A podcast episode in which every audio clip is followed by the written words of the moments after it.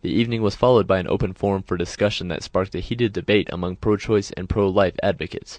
Nate Herbst, a pro-life representative from the campus ministries, spoke from the audience against abortion concerning topics such as contraception, the law, and a biological understanding of life. He clarified the purpose for his stance against the evening's production.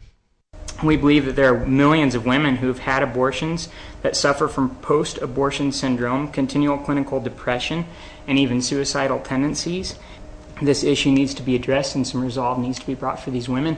Abortion is harmful to the woman and does not provide relief or comfort for her situation. The main reason that we were there is we want to emphasize that women are as much victims of abortion as the babies are. 44 million lives have been ended in all the world's wars in the past 400 years, and it has been estimated that as many as 75 million unborn human beings have been killed in the past 30 years. Herbst, who is a graduate of Fort Lewis College, went on to further explain the basis for his opposition.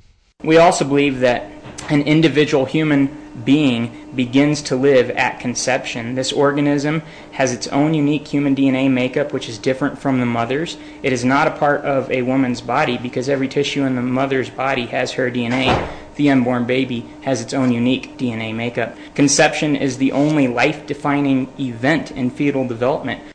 As much of the crowd dispersed, the dominantly pro-choice audience expressed resistance to those who protested. The night's discussion ended in disagreement over the controversial topic, but still in remembrance of the landmark decision of Roe v. Wade. For KDUR News, I'm Garden Marantino.